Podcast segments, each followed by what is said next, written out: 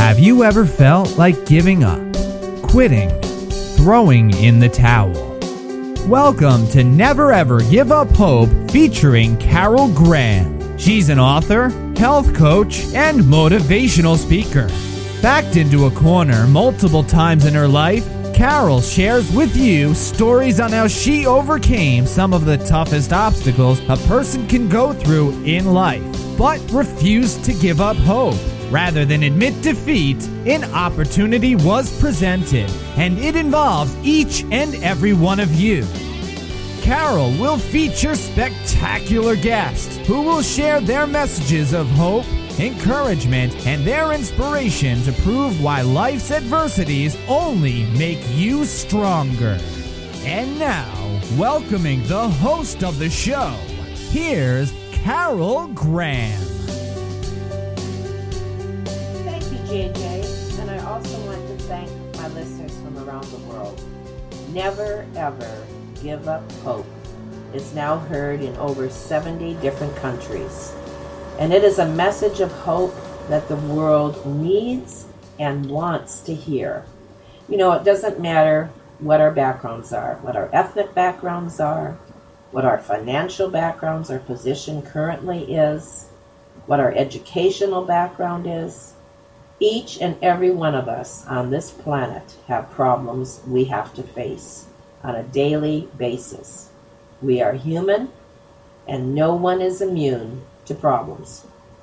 And at some point, we all need to hear the message that there is hope for whatever situation we are going through. And the whole purpose of this show is to bring a variety of guests on who have gone through different forms of circumstances because there's always someone out there who can relate. And so I thank my guests for sharing their stories, for giving hope and encouragement to those who need to hear it. And I have interviewed over a hundred guests already on this show, and it's not even a year old. And every single one of them has had this message of hope and encouragement, and also giving practical coping skills and tips, which we all need to hear because we live in a real world and we need practicality. I thank all my listeners as well and my interviewees, my guests, for sharing their reviews of the program and their comments because it's what makes it successful. If you have a story, contact me at batteredhope at gmail.com.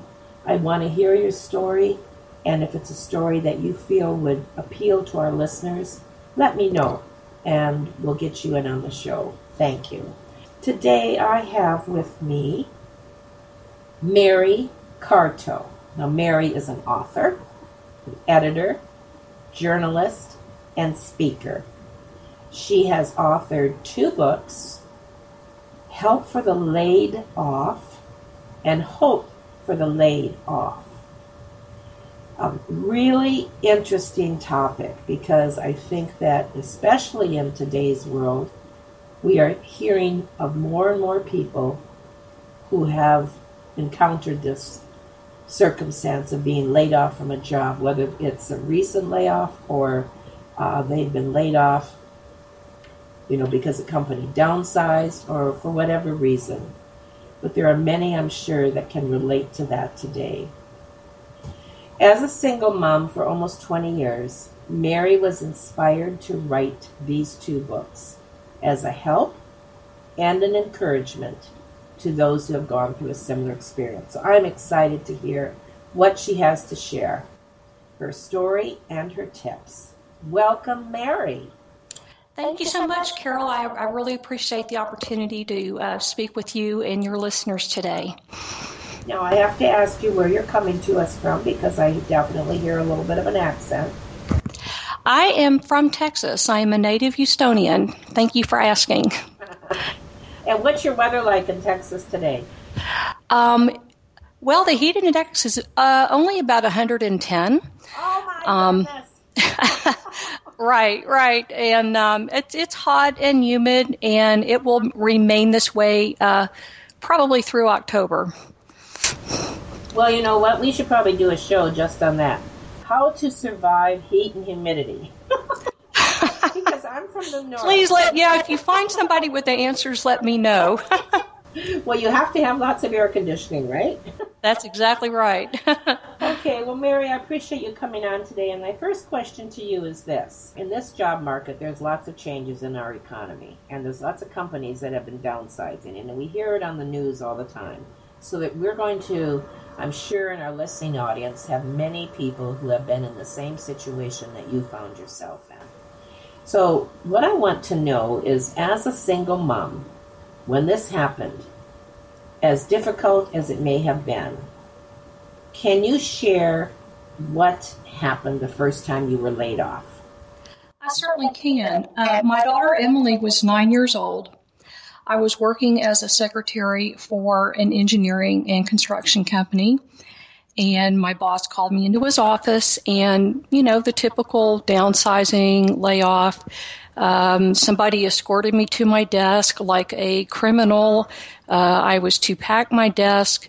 Uh, they escorted me to my car, uh, turned in the badge. Um, I felt like a criminal. I felt like I'd done something wrong. And uh, walking back to my desk uh, with somebody following me, you know, here was the picture of my nine year old daughter, Emily, just staring at me. And I, I can't even describe the amount of fear I had. Um, I, I feel that fear even today, years later, because it was overwhelming. It was it was so out of the blue. Unlike today, a lot of people probably know it's coming, but back then, it, it was um, the rug pulled out from under me. It, it, it was um, quite devastating. What was your first step? What did you do? Well, uh, once I got home, I cried. Uh, I uh, called my family, and when my daughter got home from school, I explained to her. Thankfully, I had calmed down enough, but I explained to her in a in a uh, on a level that she could understand what had happened, and I told her she had nothing to worry about. That I was going to still be able to take care of her and uh, I told her the bare minimum, and I think that that's what parents need to do if if they are laid off and they have children. Talk to them at their age level, but just share the bare minimum, but be honest with them um, at the same time. That's pretty much what I did. Uh, the next day, I of course filed for unemployment right away. Um, I set up. I'm I'm a very organized person. I, I set up what I call Star Trek Command Central uh, in my in my little apartment. I organized a uh, job tracking system that worked for me, and um, I started. Uh, look, you know, looking at newspapers. I started uh, going to the library, looking at newspapers there. The computer was pretty new back then. I did have internet access. Uh, it was quite slow, but um, I remember going to uh, Monster.com was like the only job search engine back then, it seems. But I remember setting up um, job search engines. Um, one thing I did that I thought was a really good idea and actually helped me was I created several different resumes based on different jobs that I was applying for. Like so many people uh, today you have so many skills, regardless of what you've been doing all your life. If you're laid off, it doesn't mean you have to do that same job. Maybe there's a better job out there for you. A lot of your skills can be transferred to a new job. For myself, I had a dream. I wanted to write and travel full time for a living. That was my dream. Um, the problem was I didn't have a college degree. Uh, but what I found from my first two year layoff as a single mom was that if I didn't do something to, to make that dream come true, or at least find out what would happen, I was for sure not going to have that dream come true. And I took a really insane, crazy risk. Um, but you know what? It paid off. And at the end of the two year layoff, not only did I have a job, but I had the career change of my dreams, without the college degree. Uh, one thing I want to say to people is that maybe you, you've lost your job, but you haven't lost your life. You haven't lost yourself. Your, your, you know, you haven't lost, people still love you. You haven't lost your skills and abilities. You've just lost your job. And nine chances out of 10, it's nothing from what you've done. It's just a simply, you know, a, a matter of the economy. But a layoff can be one of the best things that ever can happen to someone. It all depends on how you respond to it. Well, you know, you, you're saying what many people who have gone through circumstances in their lives that have just, you know, uprooted them, and that is have the right attitude. And when you have the right attitude and you have a positive, good attitude, looking at it as a stepping stone, right? Thing, good things happen. okay, well, so. just yeah, I just became I, I I was angry. Okay, um, I talked to a counselor. I really recommend um, people that are laid off to find a counselor. There are a lot of counselors that work on a sliding scale. I think Goodwill or or um, Purple Heart. There's well-known um, organizations that offer counseling, even for free, if you just do some research in your area. Um, if you can't find any in your area, uh, what you know, maybe look for a church there are a lot of churches that have um, free free counseling. What what I learned from the counseling is that a person that loses a job, it's like losing a loved one. You go through the the grief, the fear, the shame, the what could I have done differently? Why did this happen to me? What's wrong with me? What's going to happen to me? Um, and it's it's just like a revolving door, and it, those stages of grief come in waves. Uh, but there's you know you will eventually pass through all of those stages, get on with the business of because your job is to find a job, and you can't afford to stay in a pity party for more than a week or two. It's okay to feel sorry for yourself, but after a week or two, you need to snap out of it, especially if you, you know if you have a family to support. You can't afford the luxury of feeling sorry for yourself, and that's not going to get you a job. That's excellent what you said about loss and going through the stages of grief, because very often we think of stages of grief and loss as losing someone to death.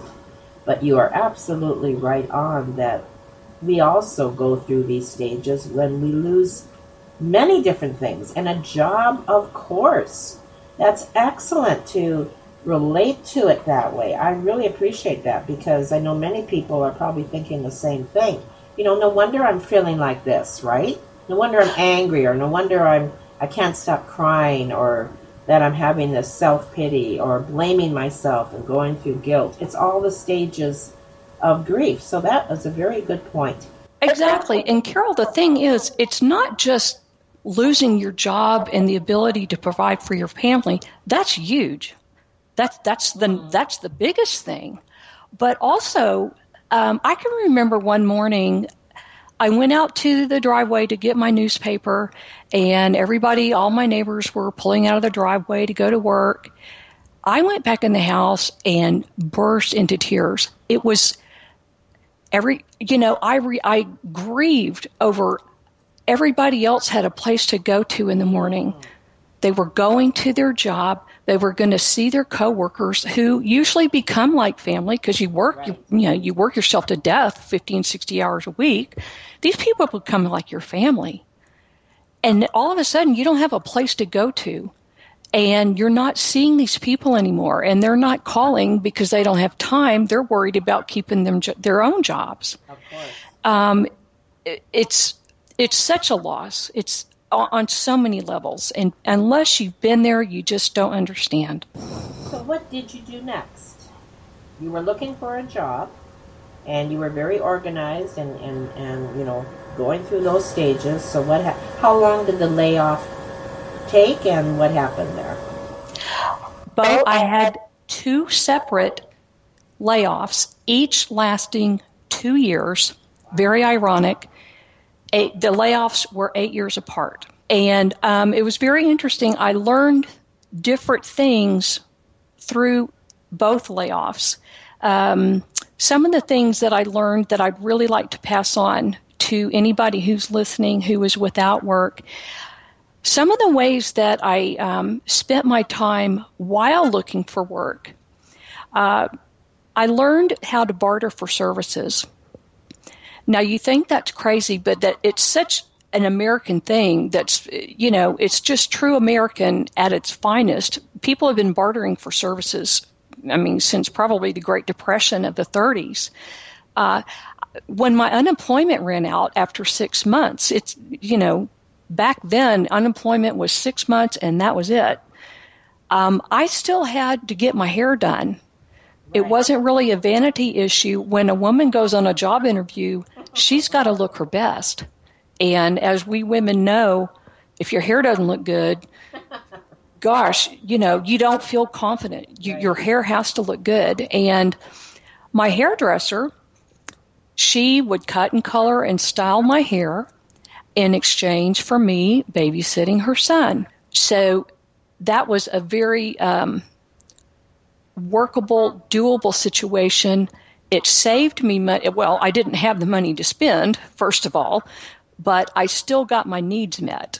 There was uh, there was a time when um, during my second layoff, I fell 16 feet out of a tree and broke my leg, injured my knee. This was two weeks, three weeks after my second layoff, and I was trying to prune the tree myself. And you do what you have to do when you're a single mom and you don't have the money.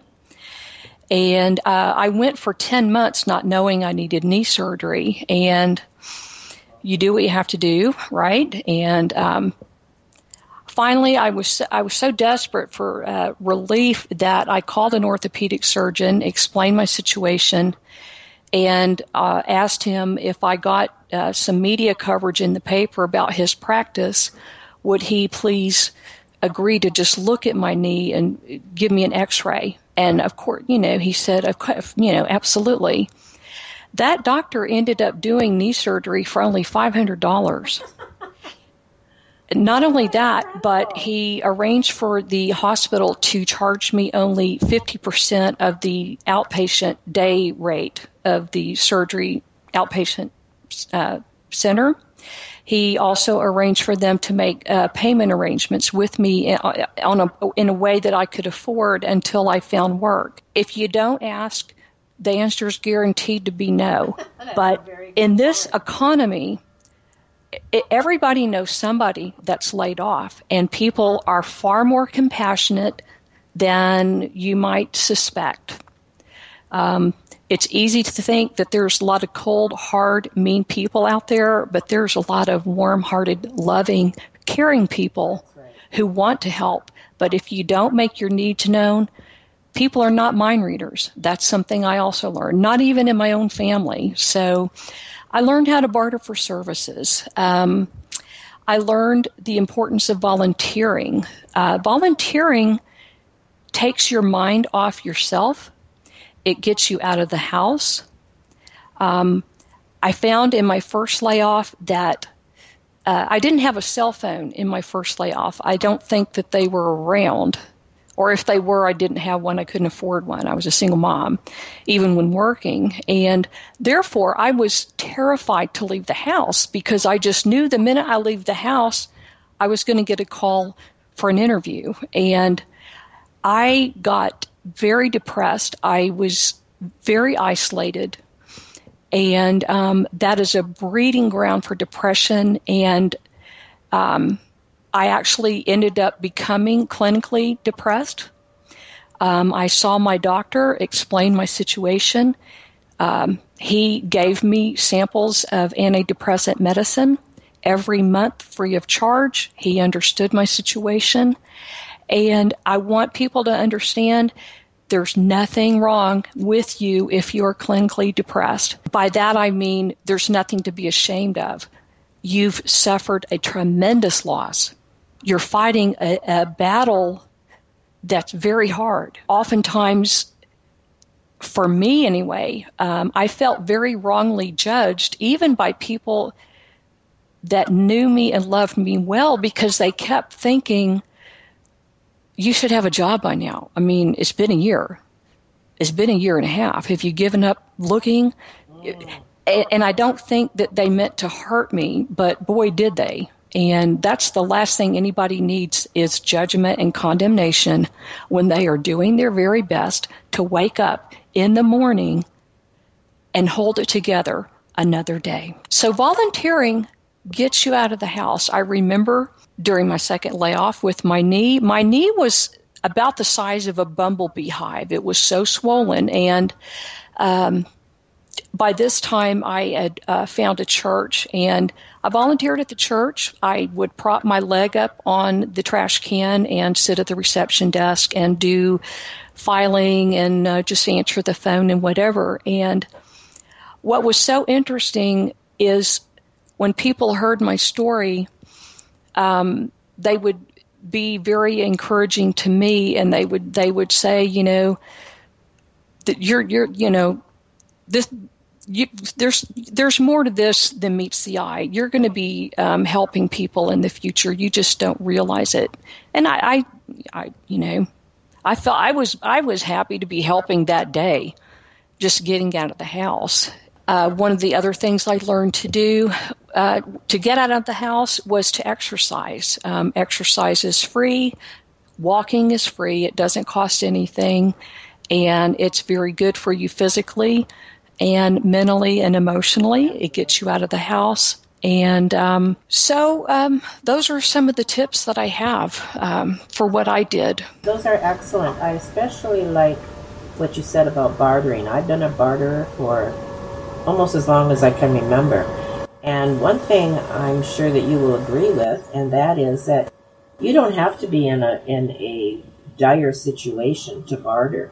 I mean, I still do. I barter my services for for a lot of different things. The, the local, oh, the local butcher, you know, I get all my meat through bartering, and um, you know, many other things.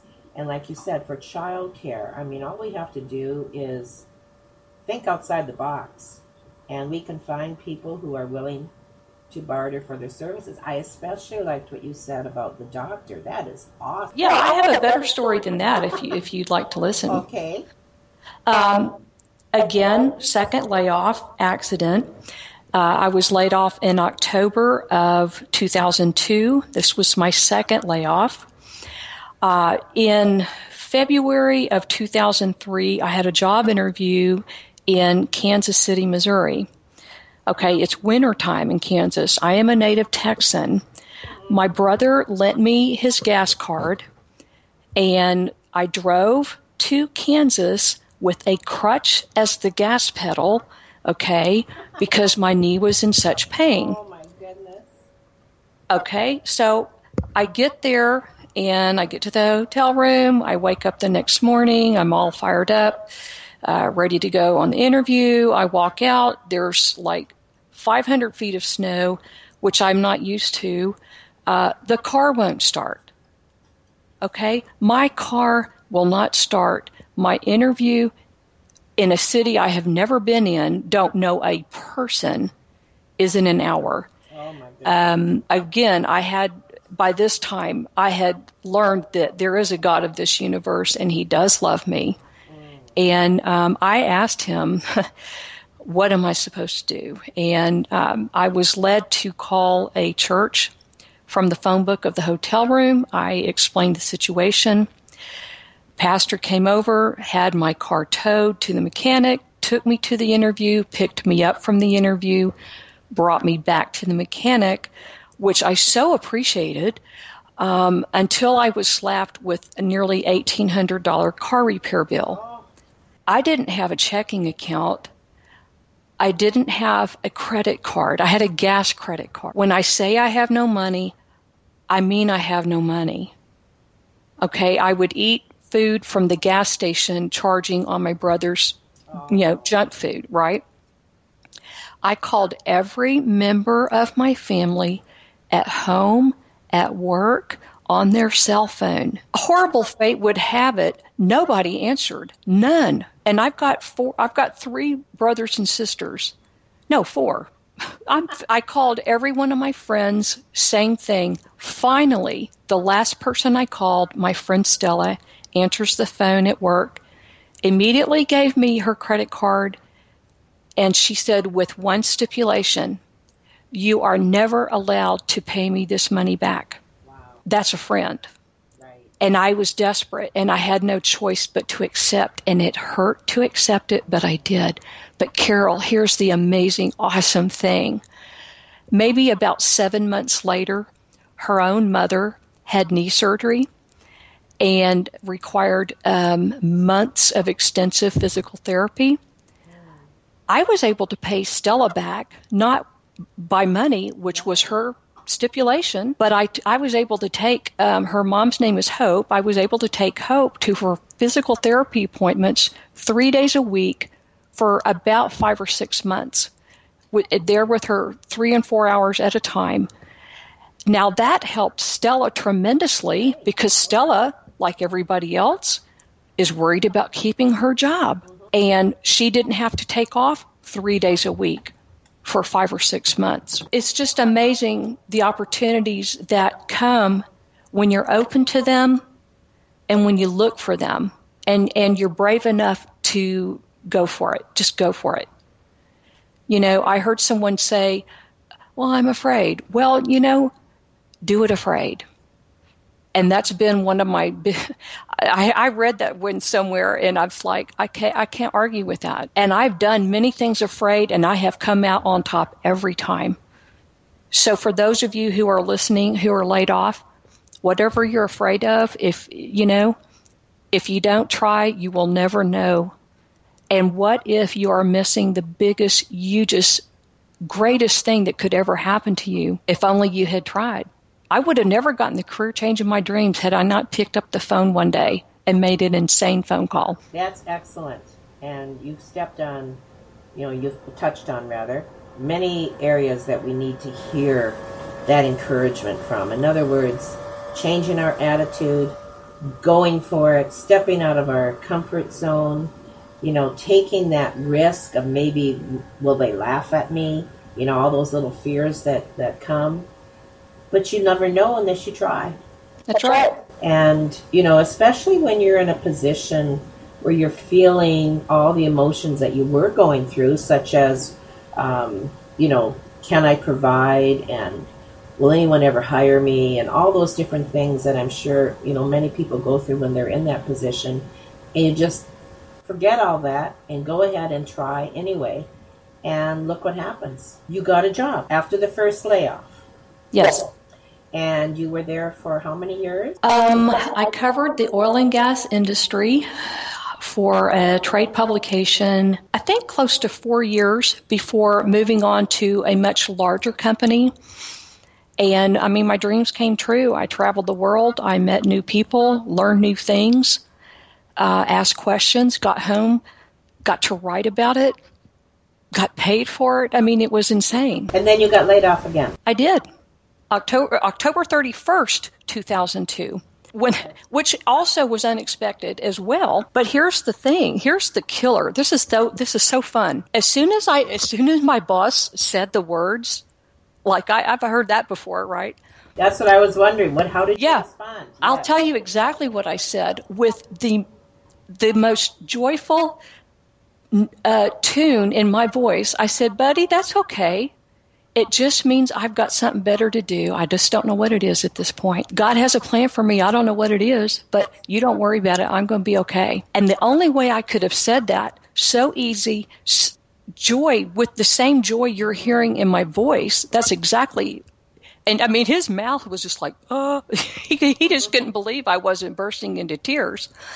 Um, but you know what? I had learned from my first layoff for two years, I had my needs met for two years. That's when I, I, I came to ask, is there a God out there? And is he real? And he answered me. And um, you can't go through two years as an unemployed single mom, have all of your needs met miraculously out of unemployment for six months, and not know that there's a God. I was laid off um, the second time also for two years. What you said about God, I really appreciate because obviously He cared enough about you and He gave you the strength and the hope and the encouragement that you needed. And so when it happened again, instead of having maybe the same pity parties, etc., you knew that you were going to be taken care of. And that's where you put your trust, that's where you put your faith. And it totally made a huge difference, I'm sure, in your life. And wouldn't that be an encouragement to other people then? To see that change in you? I would hope so. And but what was so funny is remember, three weeks after my second layoff is when I fell 16 feet off the top rung of my ladder and had that accident. It was a week later. I was in my home office. Emily was at school. She was 19 years old at this time. And I was crying, okay, at this point, primarily because I was in physical pain. And I cried out to God and I said, okay, are you kidding me? Why did you allow me to have this second layoff? And why did you allow me especially to have this accident where I'm at, you know, I am housebound, howling at the moon in pain. I cannot afford Cobra insurance. It's more than my mortgage for crying out loud. Immediately, I uh, got the sense I want you to write a book about trusting me during a layoff. And that's where the idea for help for the laid off came from of course, I argued back and forth, and you know, I'm not smart enough. I'm not Bible touched. I'm not a pastor. I'm not a Bible study teacher. You got the wrong chick. You know, not going to happen. And you know, obviously, it did happen, and I'm very grateful that he let me have my temper tantrum. You know, God loves us, and He knows we're human. He knows we're fallible, and He knows we're scared, but He helps us anyway. And uh, so that was the reason that that first that's how that first book came along. It came about very quickly. I, I tried everything i knew to get it published. After so interesting carol during the second layoff let me share if i may is i went through so many more hard things. Besides the layoff i had the accident. I lost my mom unexpectedly due to a very bad case of medical negligence there was a woman brought into my life uh, by someone I barely knew, another single mom. Her name was Delynn. She had three kids, divorced, and she suffered greatly from multiple sclerosis.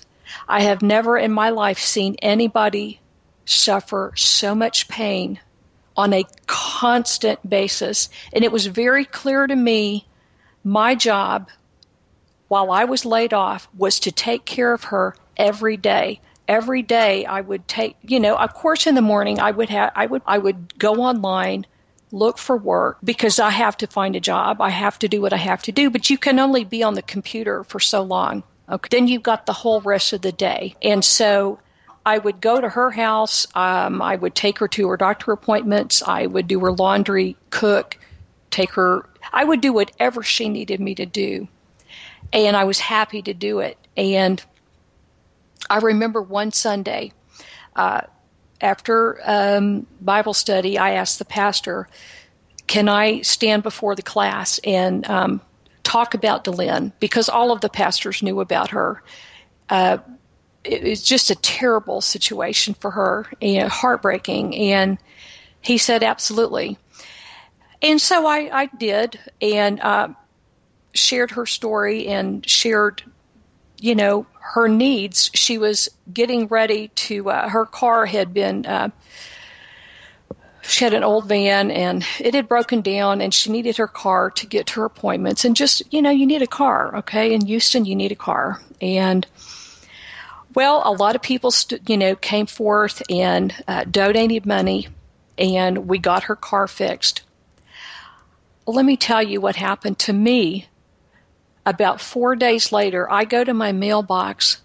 Carol, there is a check in the mail made out to me for $1,500 by a couple I had never met with a little note that said, Dear Mary, we were in church on Sunday and we heard you advocating for Delynn. And we were happy to help her. But we asked the pastor after you left, why were you standing there on crutches? And we learned you are also a single mom and you're without a job. You're not, you're standing here, you have your own needs and you're not asking for yourself, you're asking for somebody else.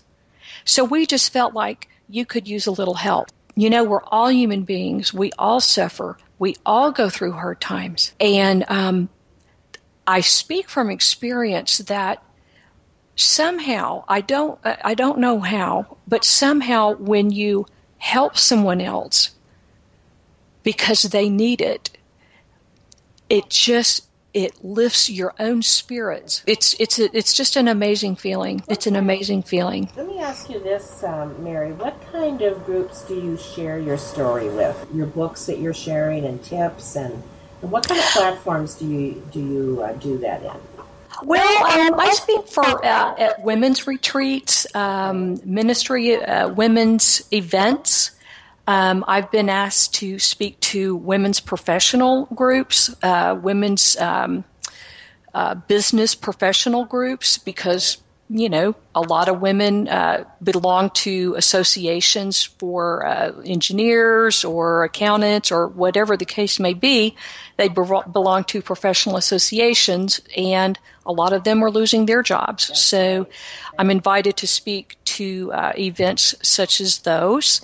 Um, a lot of uh, there's a lot of unemployment ministries okay. that churches offer. Um, you don't have to be a person of faith to participate in an, unempl- an unemployment ministry. Okay. And uh, I would encourage you to at least Google uh, an unemployment ministry in your area what these what will happen at these ministries that I have spoken at is there are groups of people that volunteer their time. They will edit your resumes. They will help you practice your interviewing skills. They have networking. They have a lot. You know, here's an here's one thing I learned from the biggest unemployment ministry in the Houston area is that you know even the major employers are on a budget. So they go to the unemployment ministries and post, say, you know, we have job openings. By doing that, they're saving themselves from having to place ads in a paper. And they have the advantage of knowing that there's a lot of skilled people that are going to be applying for this job that can start on Monday, so to speak. They can start right away. They don't have to give notice. It's free. It's just, you know, it's a way to get out of the house and meet other people. They're not pity parties. They are there to help you. So um, I speak at unemployment ministries, workforce centers, workforce solutions. I was at Billy Graham's The Cove Conference and Retreat Center last August. Also, what I want to know, though, in line with this, is how you can help our audience. Can you do you do any online sharing or if someone needs to contact you and just needs some encouragement or maybe oh absolutely okay. I, I I can't tell you the number of people I have I have button, uh, bought a cup of coffee with complete strangers obviously I can't do that for everybody across the United States but uh, people can contact me through my website I have done Google Plus conference calls I have done Skype conference calls face to face.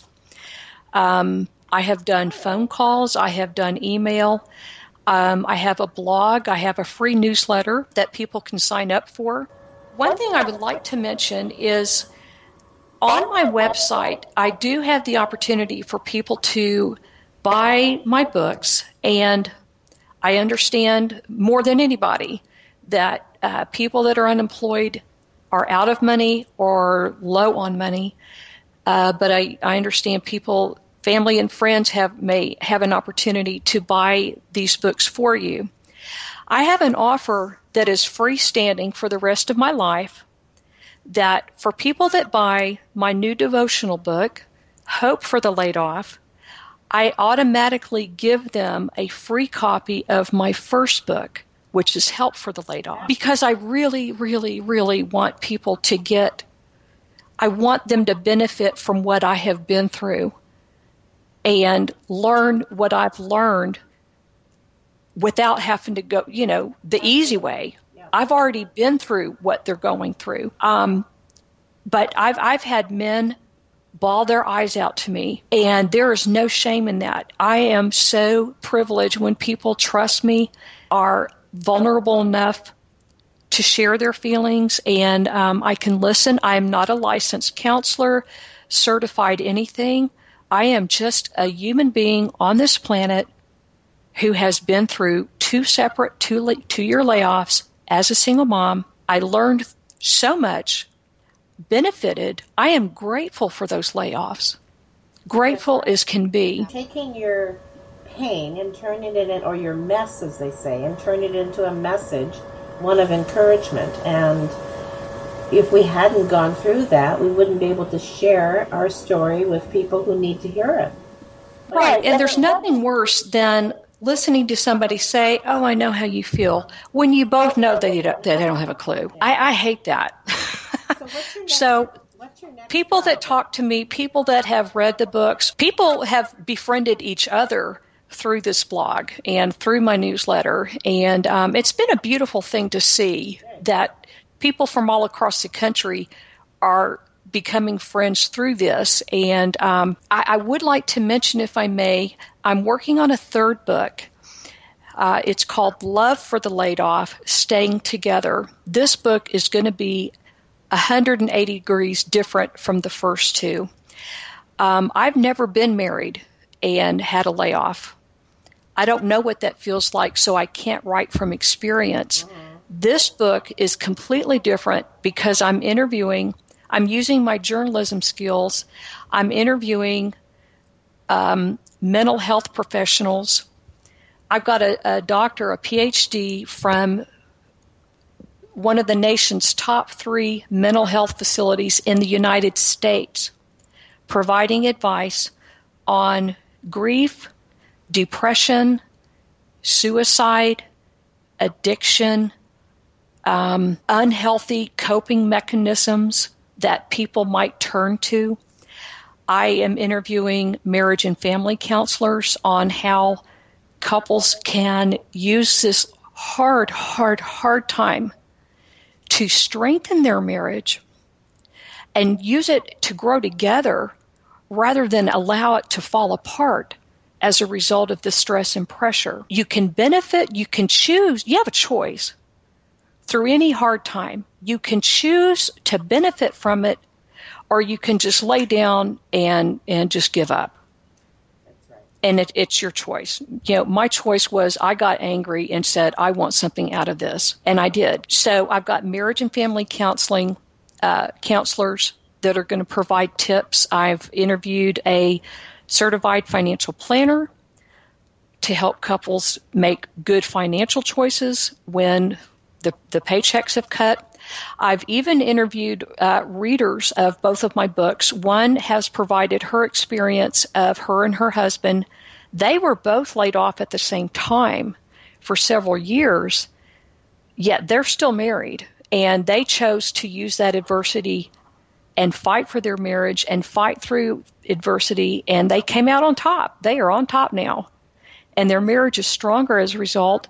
But I've also interviewed a woman who unfortunately lost her marriage um, as a result of the stress and pressure. I really hope it's going to be the best book of all because it's not going to be me talking it's going to be professionals certified licensed trained educated professionals like i said i'm just a i'm just a human i'm just a plain old person but I've been through what these people are going through, so I do know what they're going through. I can help to some degree. This third book is going to really be the nuts and bolts to help them strengthen their marriage and strengthen their family life, help their kids get through it. Okay. Children, parents are so afraid that little Susie and Johnny are going to just not cope and, you know, have a horrible adulthood. My daughter will be the first to tell you she is grateful for those layoffs because they have taught her how to create and maintain a budget. They have taught her uh, not to base her self esteem on where she lives, what she, you know, what her job title is, or so forth. Um, The best lessons in life are the hardest ones to learn, and they are often learned through adversity. And your children will live through it and benefit as a result. Well, Mary, you have given us many things to think about. Definitely some excellent guidelines and tips and coping skills, and I hope that many people will be able to be helped as a result. Your offer of um, the second book, or you actually be your first book when you buy the second book, to be free is a wonderful opportunity to help people who are going through that right now. It's been a delight to listen to that, to be encouraged. You have a fabulous attitude, which has come across strong and clear. And in other words, we don't need to be in a pity party, we need to take action and have the right attitude when diversity comes. For that, Carol, thank you. Carol, I just want to thank you so much for this opportunity. And um, please, if you have any questions, if there's anything I can do for you, do not hesitate to call. Do not be afraid. I do not bite. I love. I want to help you. I want to listen to you, and I'll do anything I can to help you. Thank you. Okay, Mary. Thank you. Bye-bye. You're welcome. Bye. Bye-bye. Thank you for listening to Never Ever Give Up Hope, featuring Carol Graham. Did you know that most people succeed because they are determined to? Quitting was never an option. Carol loves your comments and will respond to each one. So please subscribe and review this podcast. A rating of five stars would be outstanding and appreciated. Remember, if you are still here, there is always hope.